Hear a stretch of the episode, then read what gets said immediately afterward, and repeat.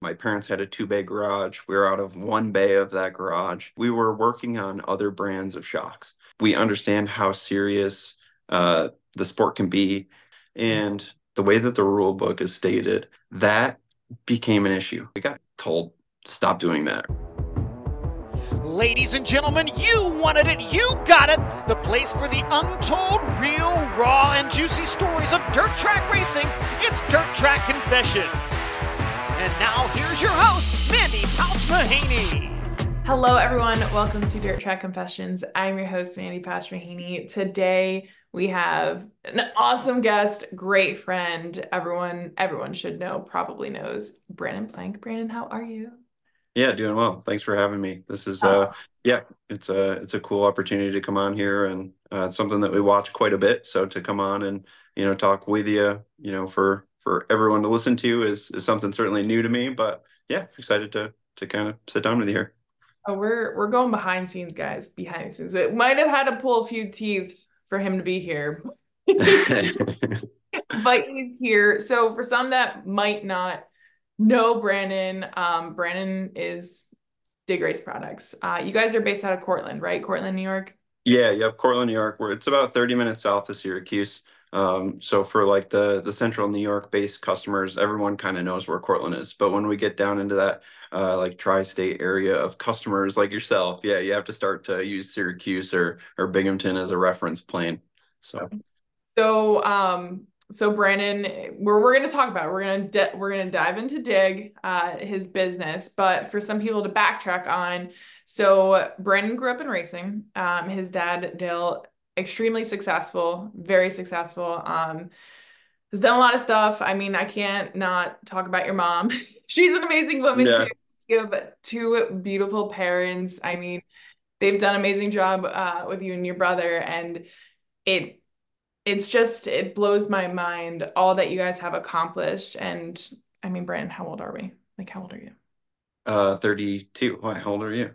31. Oh, we're, oh, like, okay. we're, like, we're like in the same age range. Yeah, it's, yeah same. It amazes me. Both. Same class. yeah, we're same class. Our dad's raised. Our mom's like did the momming thing. Yeah, yeah. So, kind of paint the picture for us. Like, what did life look like growing up for you?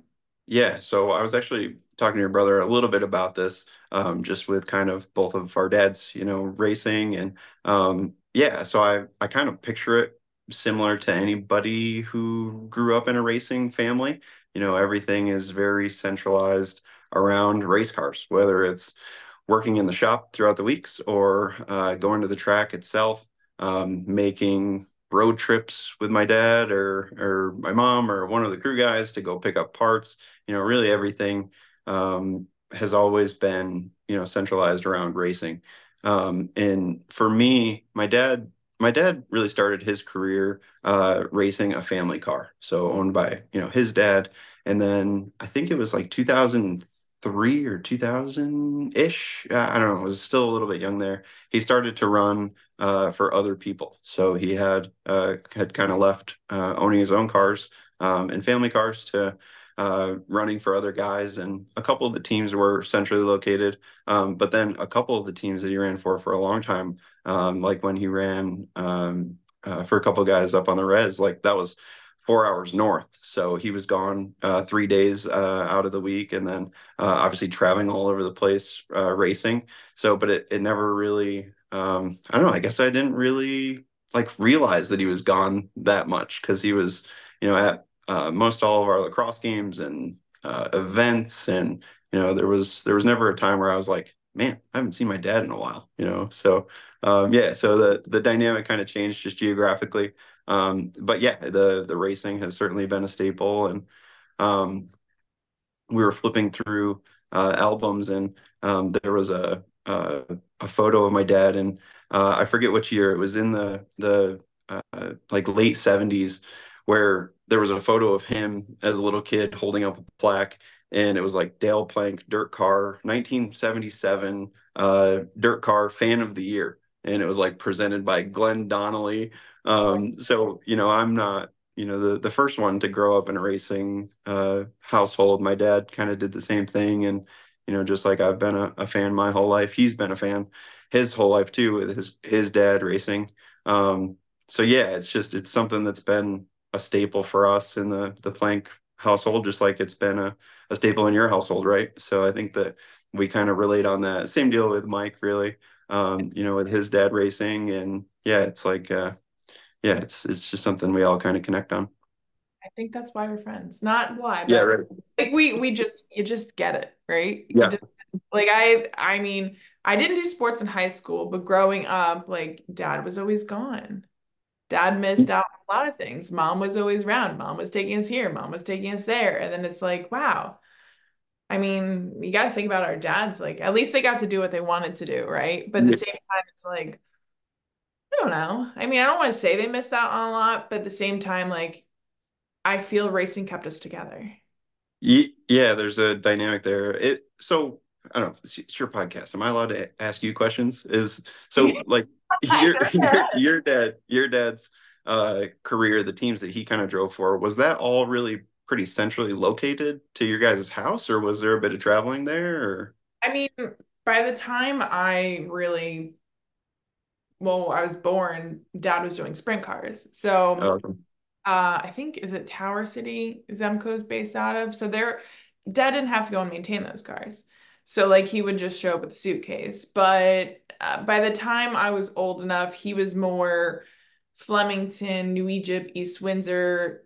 Okay, a little bit closer. Yeah, so he was close. I mean, he still traveled, but again, by 2000s, like he was he was maintaining the cars like home. Yeah. Oh, okay. Okay. Yep. So that helps. You know, just in in the grand scheme of things there. Yeah. So um, I like that you touched on that a little bit before. Is like you were I don't want to say you're a fan first, but I always love is that it just still blows my mind. Is like I knew your brother before I knew you. Like, all right.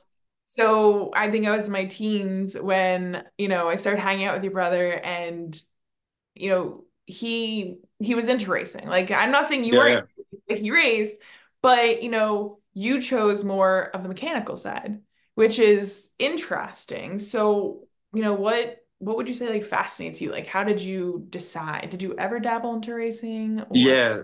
Yeah. So I ran we me and my brother both ran carts. We ran Frozen Ocean and Paradise. Um for geez, I don't know, since I was maybe 12. Uh, we ran a bunch of go-karts. Um, and then uh, when Steve was 16, 17-ish, we got a family crate car. Um, in uh, I continued to run some hit or miss go kart stuff, but it seemed like when Steve started running big cars, the the focus really shifted to try to you know get him going in big cars, and um, he was in a unique situation where he really hit the ground running. Like a lot of guys who uh, get into a car, it takes them a while to get up to speed and um, you know, I'm not exaggerating. I think we were only three or four weeks in, and Steve was battling for wins at Weedsport in the crate class. Like he he really picked it up quickly. Yeah. So I think when you factor in like how well he was doing, it almost pulled a little bit more resources or attention to that because I didn't have my permit yet, right? I was still, uh, you know, my dad would take me to go run, um, you know, Paradise once in a while, and it was awesome. Like I was having fun with it. I thought, like growing up, that I was going to be a professional race car driver. Like the, my whole childhood. Yeah, I was like, yeah. this is what my dad does. Why would I do anything different? Right? Like that's it doesn't. It's not even part of the equation. And uh, at a young age, I would probably say right around that time that I got into go karts, my parents quickly put a nix to that uh, idea. You know the um, the concept of me miss that window. Yeah, and it's I think that I think that, you know, anytime that you're trying to race for a living, there's a lot of highs and lows, right? Like the highs are awesome, like big wins and victories, it's awesome. But then the lows are really low in that regard too. And I think that my parents really wanted uh, a different path uh, for us. So we were basically we were able to race because we loved racing, but we knew that it was never going to be a career for us, at least. You know, like they they kind of put a, a kibosh on that early. So I kind of uh, I put a big focus into uh, playing lacrosse. Um, so team sports um, all through, you know, middle school and junior high and senior, uh, you know, senior high. And um, I kind of started to form this idea that, you know, how can I be involved in the racing world, but not as a driver? So I, I never really imagined, you know, having our own business, but I always knew that if I could go to school and get an education, uh, I would hope to be a part of a company within the racing industry. And um, probably like my sophomore year of high school, I really started to think about kind of what interests me the most. And,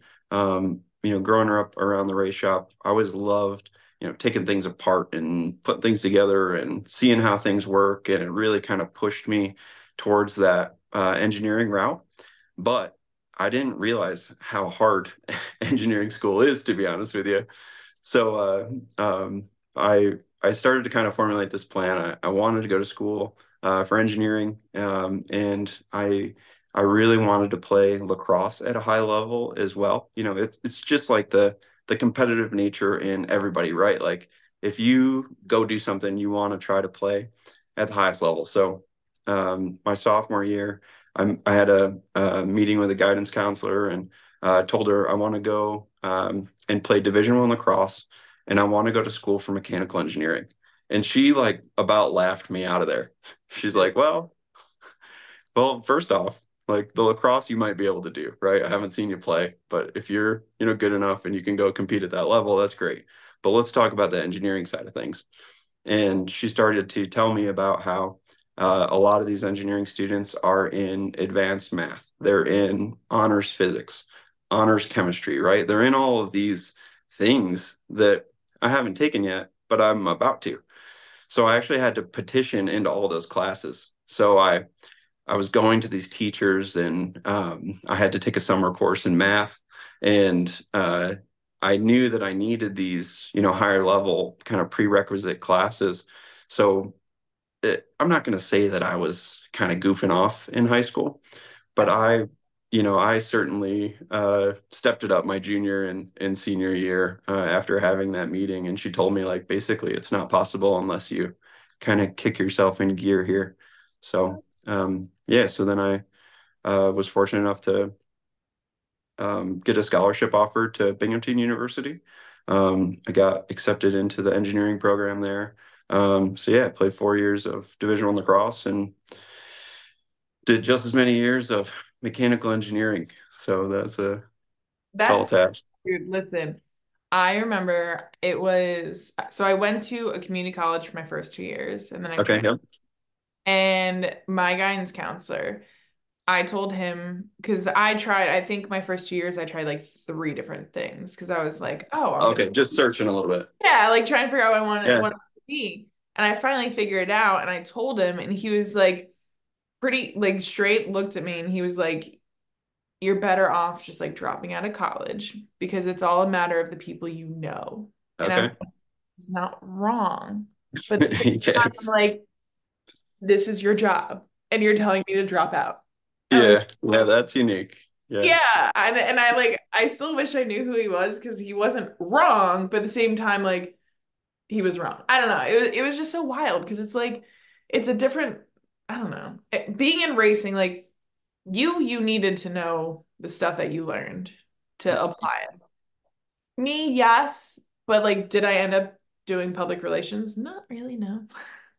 Yeah, and I think that I think you probably take more than just the schooling out of it too. Like when you when you went, you had to interact with other students and other people and you know but then again you're probably using skills that you learned outside of that area to even interact in that atmosphere too. So yeah it's it's funny how things kind of like how many times have you been asked what your gpa was? Like it doesn't matter you know? I'd be happy to tell you because i was very proud but no no so, um okay so well okay you did mechanics but what what led you in the direction of shocks? Yeah, so um hold on, sorry. I, have been trying to get that itch for a while here. Um sorry. um yeah, so kind of by chance, um like growing up uh, my dad always worked on his own shocks, and um, man, I remember even like in the like mid to late 90s um, there was conversations and uh, one of his crew guys always had a shock piston that he would kind of like flip around and you'd kind of tinker with.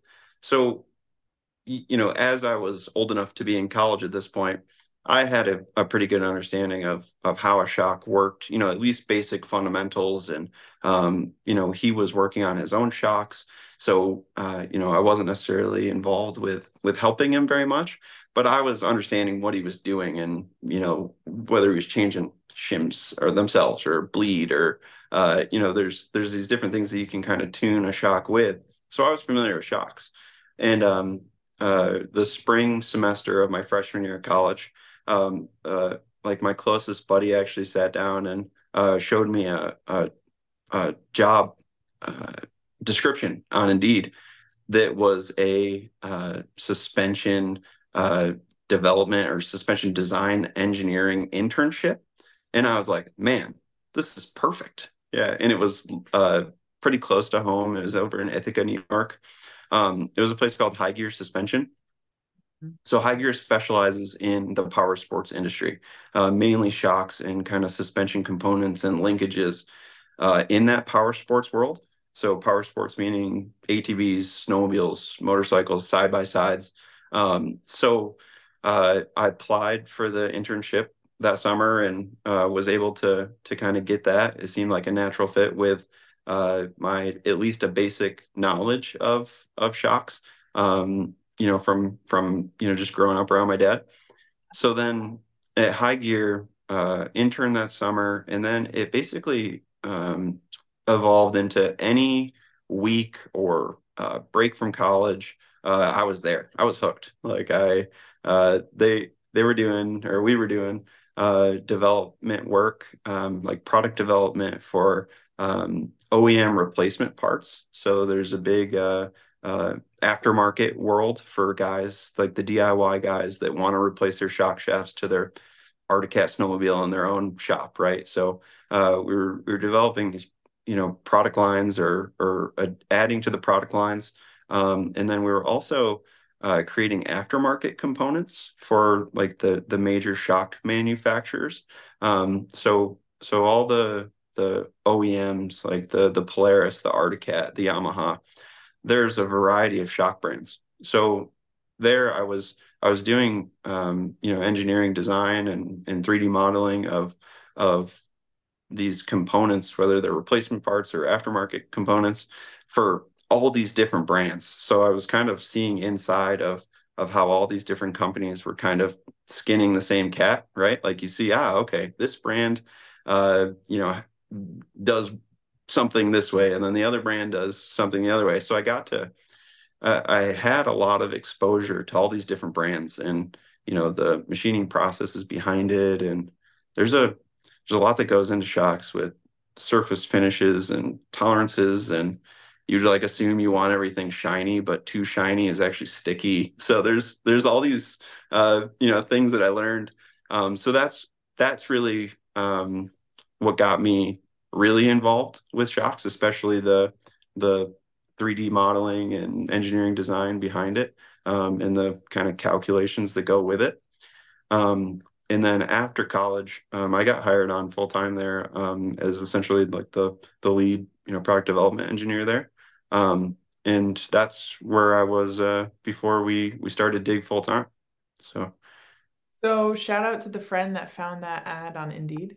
Yeah, yeah, he's yeah he was uh, yeah he was a big help in in college. He was uh, his name is Keegan. He's a good dude, and uh, Keegan, I Keegan was definitely smarter than me in college, and he did a really good job at explaining things in a little bit simpler terms where it would let me go, aha, okay, yep, I understand this. So it was kind of like professor, then to Keegan, then to me, and then we all understood. So it worked out pretty good. Okay. Okay. So that's amazing. Um, and it amazes me. I mean, Mike actually told me about that job. I don't know how he knows, but he apparently Yeah, interesting. Yeah, he's like, you got to ask him about how he got into shocks. I'm like, okay, yeah. Well, I will ask him. So, okay, so you went from there Um, how does one even go about starting a business? Like this, this goes back to my guidance counselor saying, like, hey, you need to know, Yeah. you know, know people, you know, like what steps did you take? Did you um just start making shocks, shocks and start dabbling? Like, what did that look like? Yeah. Yeah, so it, it really ties back into my dad. So um, I I worked at High Gear for a few years out of college, and um, you know the the power sports industry is is cool, right? Like I have always liked things that look cool and go fast. It's right up my alley. But you know the the true love is certainly you know dirt modified racing, you know in particular, but especially you know oval racing, oval track racing. So um, yeah, so I got to the point uh, where I was, um, uh, you know, working steadily, and then uh, my dad was kind of going through some transitions of of stepping out of the driver's seat and doing uh, consulting work um, for a handful of drivers at that point. He was kind of bouncing between, um, you know, not not necessarily bouncing from one to the other, but just working with a bunch at the same time. Like he would go on Friday night with uh, one and then go Saturday night with the other and a midweek show with another. And um, it seemed like he was really enjoying that uh, aspect of it, kind of trying to relay his experiences and uh, talking to especially the younger drivers like, hey, I know that this isn't comfortable, but it's what it, it's what it feels like and it's got to be done, right? Like you, you're he's kind of using that uh, experience to help them. And so he was kind of transitioning to more of a consulting side of things. Um, these these drivers that he was helping, he was working on their shocks, trying to kind of get the cars more drivable for the really green drivers that were really low experienced. He was like tying the fronts down a ton uh, to make sure the car turns. Because if you get in a car for the first time and it doesn't turn, you become uncomfortable really quick. Um, so yeah, so he was working on shocks and he was doing consulting, and um, I started to to kind of think about you know what it would be like to maybe uh, incorporate what he was doing into a business at that point.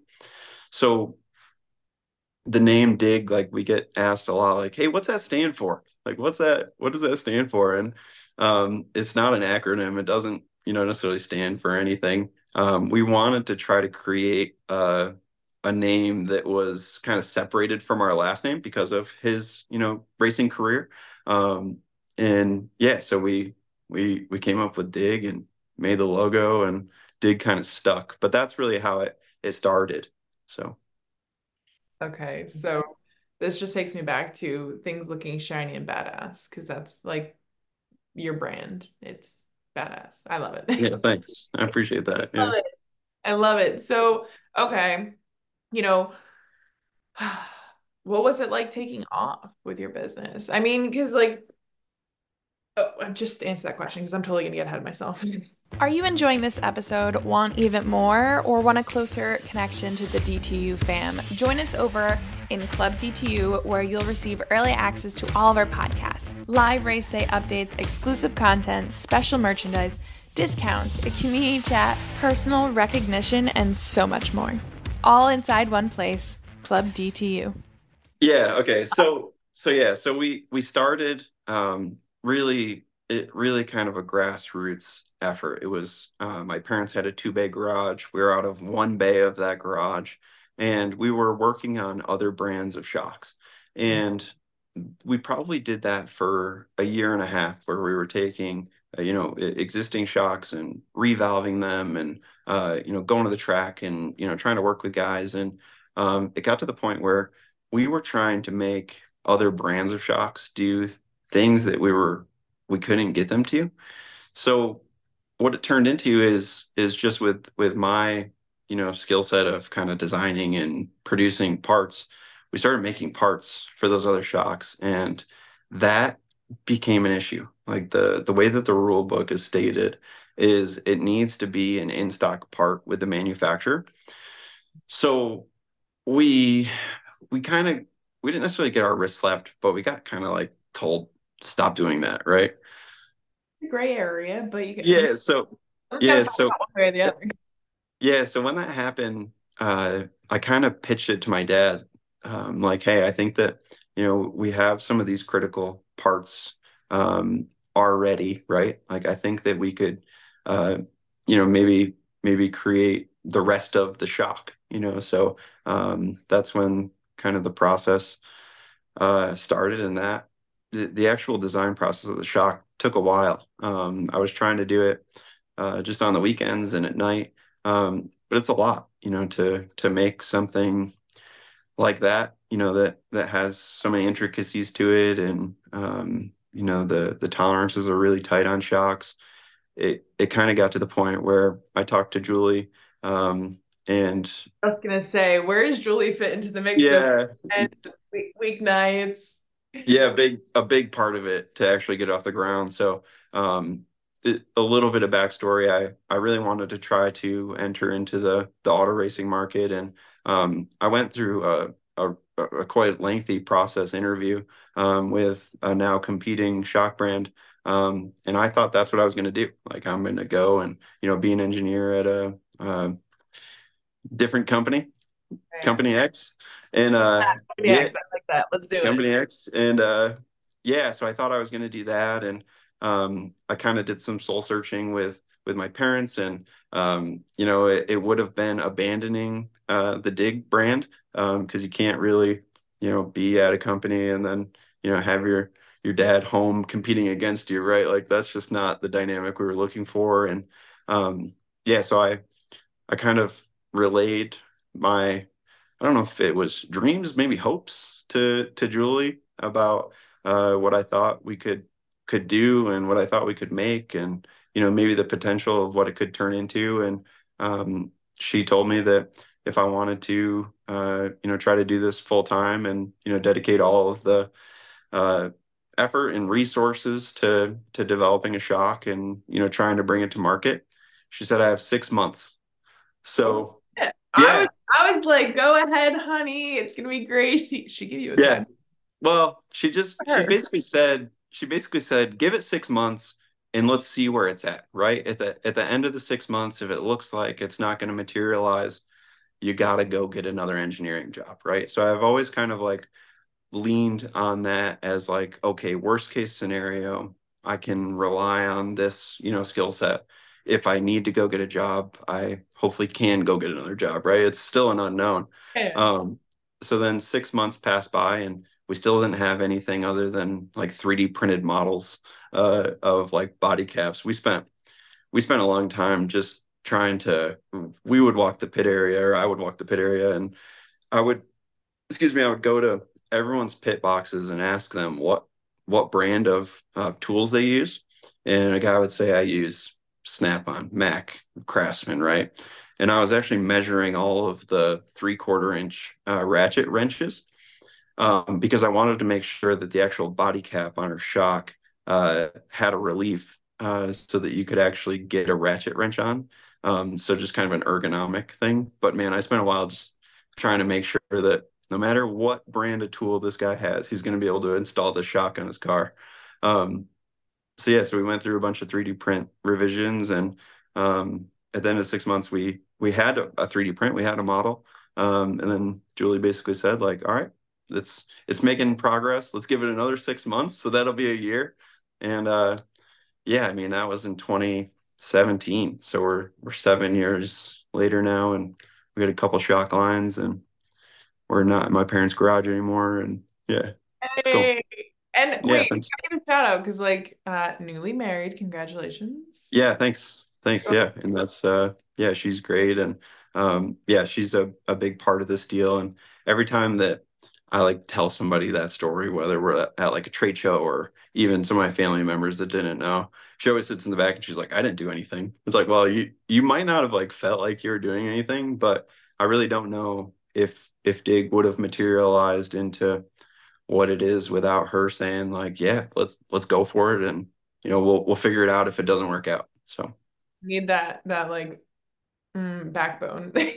yeah, I needed it. I needed yeah. it. Oh, she's amazing. Yeah, but so, really thankful for that. So well, we love her. I love yeah, her. she's great. Um, okay, so yeah. been seven years. Let's talk about like you have a lot of serious race teams that run your shocks. Um, what yeah. is that like knowing where you started seven years ago in Yeah. I, want I want to say like in mom and dad's basement, but apparently it was in the garage. But No, like it wasn't a, it wasn't a big garage. It wasn't a big garage. I th I would want to say the space that we were in was maybe like 200 square feet, like 20 by 10 would be a good good Mhm. uh analogy. I was talking to my mom about that. We we put an addition on the shop here. Um, and she had asked, you know, what is the total square footage now? And I was like, I think it's like around 2,800 square feet. And She's like, it's a lot bigger than our than our single car garage. Yeah. So yeah, we've we've certainly we went from my parents' garage and then we rented a commercial space um that was I don't know, that was probably still small, less than a thousand square feet. Um, and then we were able to purchase this building and then put an addition on. Um, so it's nice having a, you know, kind of a commercial storefront space just off the highway to to come to. So Amazing. So, okay. Like again, so you went from the small car garage to the building you're located. yeah. Well, let's talk about the drivers. You know, like Oh yeah, sorry, I derailed from I'm that. I'm bringing you Yeah. I'm, I'm bringing you back in. I got you. Yeah, sorry. Sorry. How does that feel? Like that's a Yeah, no, it's that's amazing. yeah, it's really it's really, you know, uh something to be really proud of. And, you know, a lot of these guys, um, you know, especially the the more experienced guys, are guys that I grew up watching every weekend, right? My dad was racing against these guys like um, you know, I uh, I guess the first ones that come to mind are like Jimmy Phelps and and Alan Johnson. Like these guys are really good race car drivers. And, you know, I really wasn't happy when they pulled in the the gate to race against my dad, right? Like they're, you know, established and, you know, have a lot of success. Um, and then yeah, it's it's our customer base is is unique because we have the experienced guys that have won a bunch, and then we have um, experienced guys that are ultra capable of winning, like Mike, and um, you know, and then we have uh, kind of really young guys too, like a Tanner Van Doren comes to mind as as being a young kid that's that's really capable and you know learning a lot all the time. Um, and then and then we have guys that are just racing for fun. And some guys are racing because it's a bucket list thing that maybe they wanted to do. Um, like they retire and they buy a car. So what do they need to go race?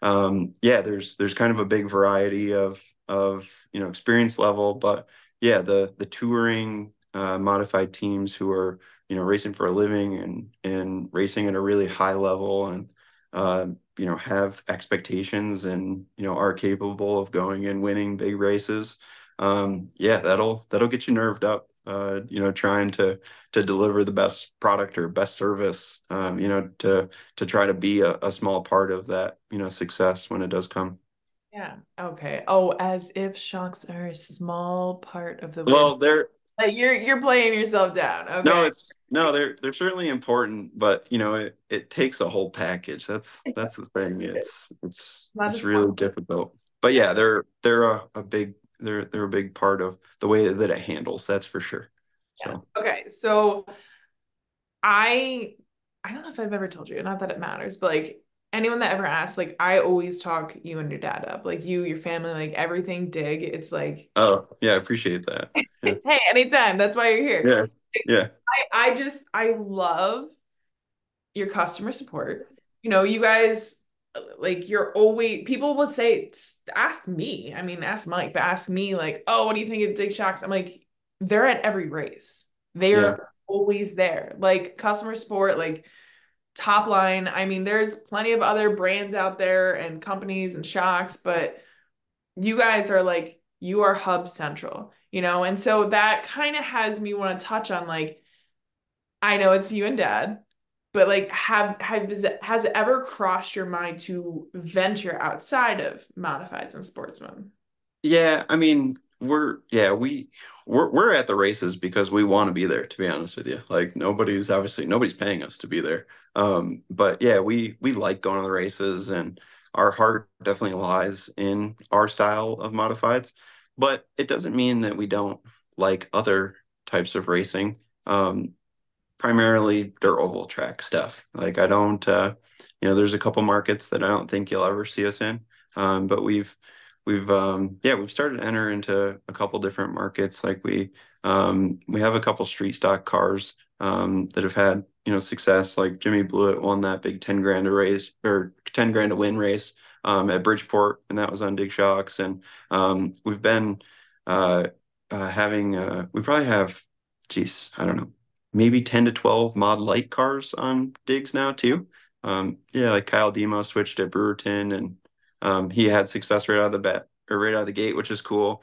I don't know. We're we've been talking about some things. It's hard to it's hard to point in a direction um, until we're doing it. But um, yeah, we we have um, yeah we have a really kind of great distribution network um, inside New York and uh, Pennsylvania and Quebec and dealer in Australia and um, yeah we've been we've been talking about trying to do something um, but it's it's on the uh, yeah it's on the um, smaller car side of things so yeah.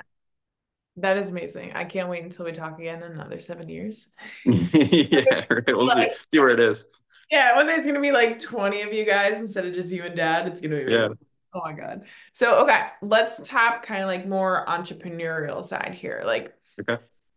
Like I said earlier, your brand, you know, holding yourself together, representing your business. Like I know what that's all about because I went to school to learn about reputation, you know, yeah. but you I love that you you always come across as very serious.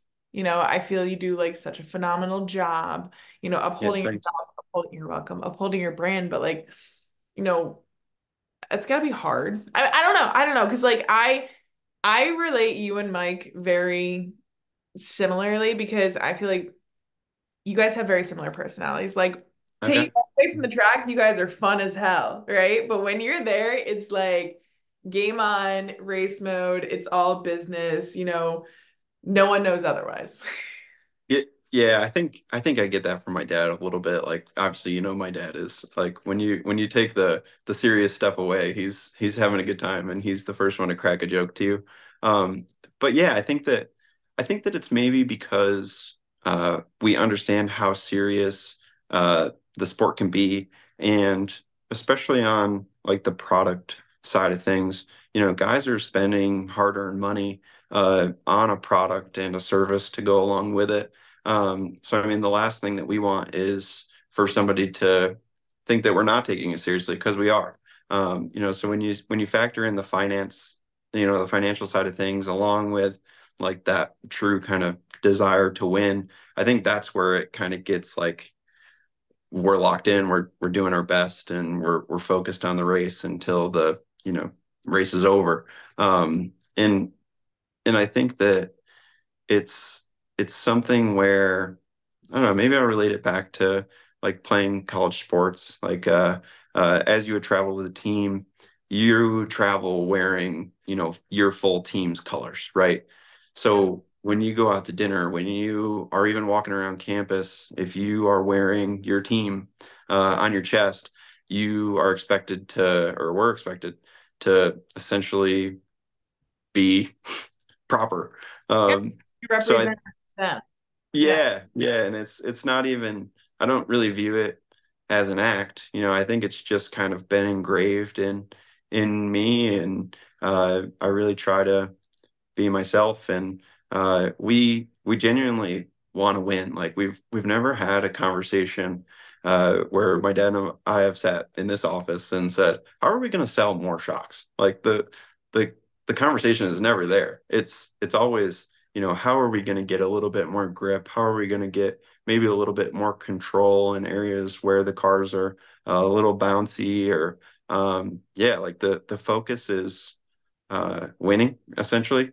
Um, and it's a performance based industry and it's it's pretty cutthroat. Like if you're in a performance based industry, you got to try to perform at the highest level. And I think that's maybe where that seriousness comes from. I feel it's what is it? Uh, quality over quantity. Yeah, yeah, and you know we're we're lucky that we have a lot of guys now, and um, you know there's a lot of shocks out there. Um, but yeah, every every shock that gets sent out the door is you know mainly built by my dad and uh, yeah myself. So there's if there's an issue, we always joke around like if there's any issue, it's his fault, and he says the same thing about me. Like if there's any issue, it's probably Brandon. So oh, oh, it's you or Dale? Well, we like point the finger at each other, right? Okay. So it just depends on who you ask. So, but no, he, so, he does a really good job.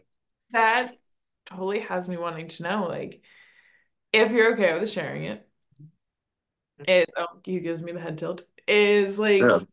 there like mental struggles, you know, like with running your own business, with knowing that these people are trusting you to like bolt these onto their cars, you know. Yeah. Like, um, I, I don't know. I feel like yeah, he's so anxious. I no, you have, have to have confidence, of course, but at the same time, it's like all of these people are taking trust in you.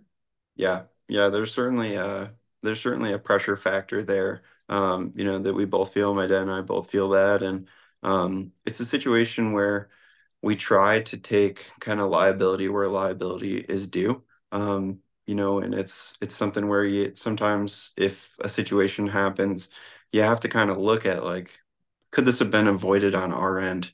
Yes or no, right? Like if if it could have been, then we need to essentially own up to that and try to figure out a solution that it, it doesn't happen again.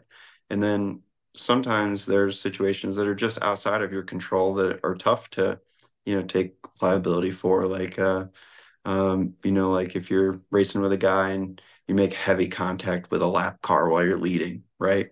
And then something breaks, whether it's the shock or uh, whatever, right? If, if, there's contact, or I guess if there's a reason for it breaking, it certainly makes you you feel better about it. Um, but yeah, we we try to we try to keep you know the quality as as high as absolute possible, and um, I think when we when we push so hard to deliver kind of the best product that we're you know physically capable of if there is any issue um, we essentially tried our best right like it, if if something does break it reached a limit that it just couldn't take right and it it broke so mainly you know, like we're in our world we use a half inch diameter shock shaft um, and I should knock on wood because it's not overly common. Um, but but yeah, you know, thing things break. We're asking a lot out of that you know shaft and um, yeah it's it's something where we we try to order the you know best material we can and you know it's uh yeah it's certainly a it can be a, a mentally tasking thing because I guess I'm kind of rambling here but because because it is something that you know it is designed by us and you know even if I make it in the computer I I run it by my dad or uh, we we 3D print a lot of stuff, and um, you know it's a it's a team decision. And my dad makes revisions, and then we tweak on it from there. And um, you know some things are just purely uh, created by necessity, right? Like my dad will spend an afternoon working on a shock, and he'll say, "Man, I, I wish we could just get it to do this instead of this." You know what is going on here, and then maybe that generates uh, a new product internally. Um, so because we're creating the stuff ourselves, you end up kind of feeling like it's your little baby. So yeah.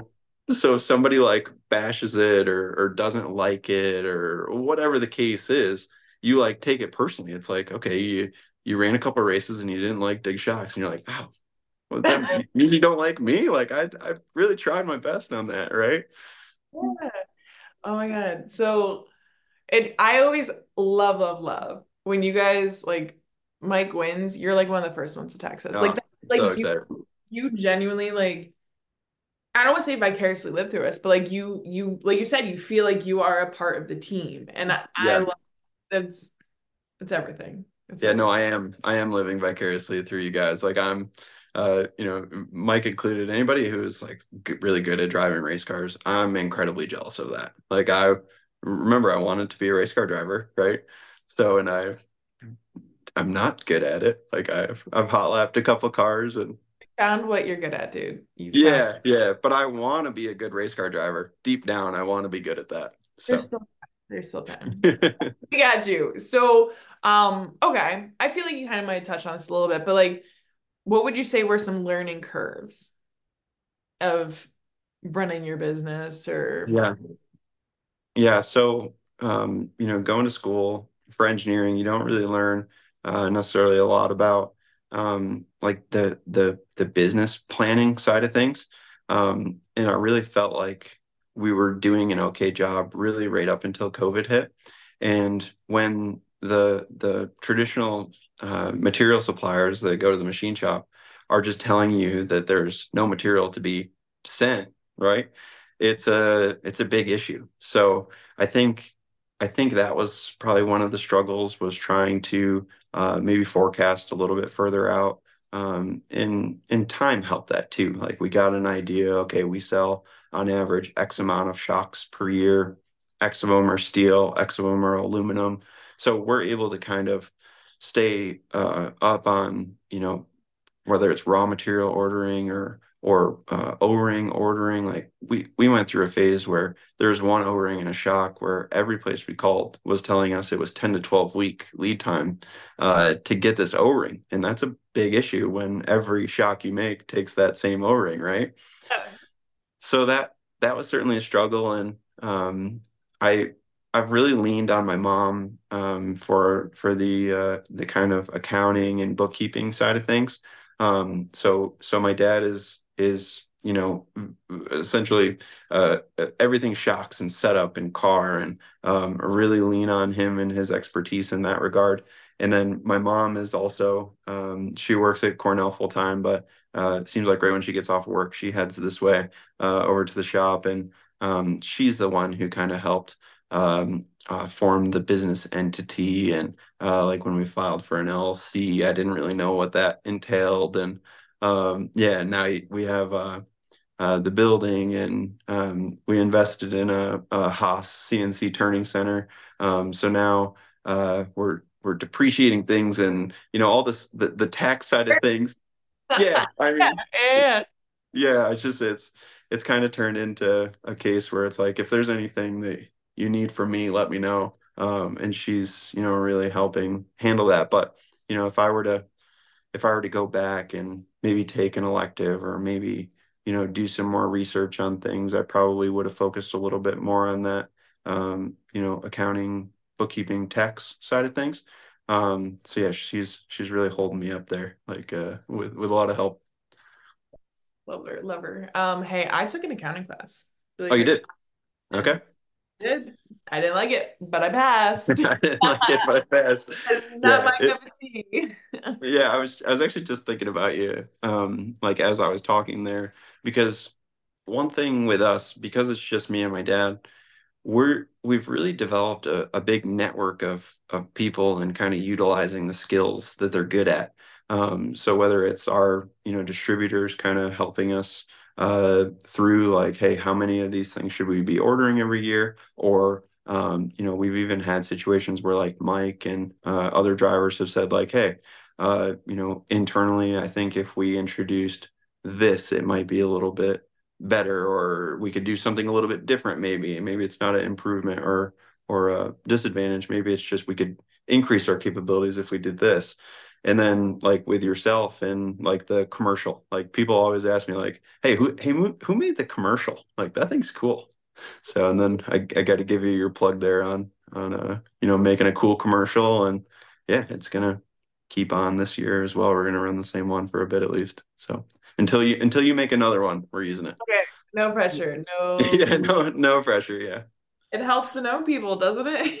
Yeah it's cool. And and you know people that are able to do things at a high level and that's you know cool to to be surrounded with so. We all work together and i love that. So yeah we'll wrap this up. Um what would you say like tip any kind of tip? It can be a business tip it can be a shock tip it can be oh man. Don't get married tip. I don't know. No no. It yeah if you uh yeah. Um we're definitely know, married. We we're we're promoting marriage, just I guess. Yes, promoting marriage. Yeah.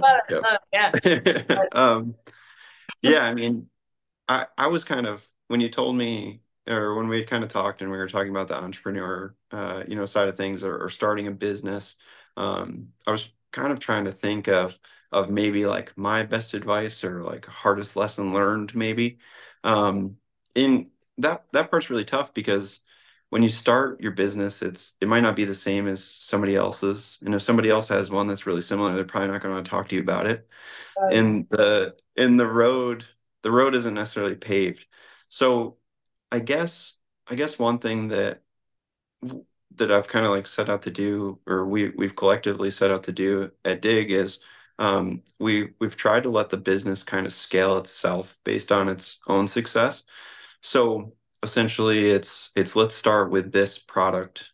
If it sells and uh, we have success with it, we can use the proceeds to maybe do the next one, right? Or if you sell a you know a bunch of shocks and you can now put more in stock. So you know, instead of instead of trying to like go and get a bunch of, you know, financing together or or you know, use up a bunch of kind of liquid capital, um, try to try to let it scale itself and and kind of grow organically. Um, and yeah, when you got good drivers and people and distributors and uh, you know supporters, uh, it'll grow itself. And you know, I'm super thankful for for everybody that that kind of stands behind the Dig brand and um, yes, helps us go. It's I I feel like I'm kind of being viewed as the face, but you know, it's it's certainly my dad is is a huge part of it and um, as equal part of it as as I am and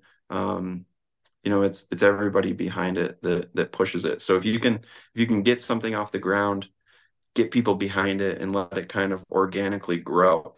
I really think that's the best kind of path, not because that's what we've tried to do, but just because I I feel like it's less scary maybe to to it's word of mouth, but it's organic marketing. It's it's genius. Yeah.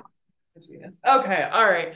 So I'm gonna let you go because obviously yeah. you're, you are needed. Um, dude, thank you so much for being on here. Nailed it. I appreciate it. Yeah, thanks for having me.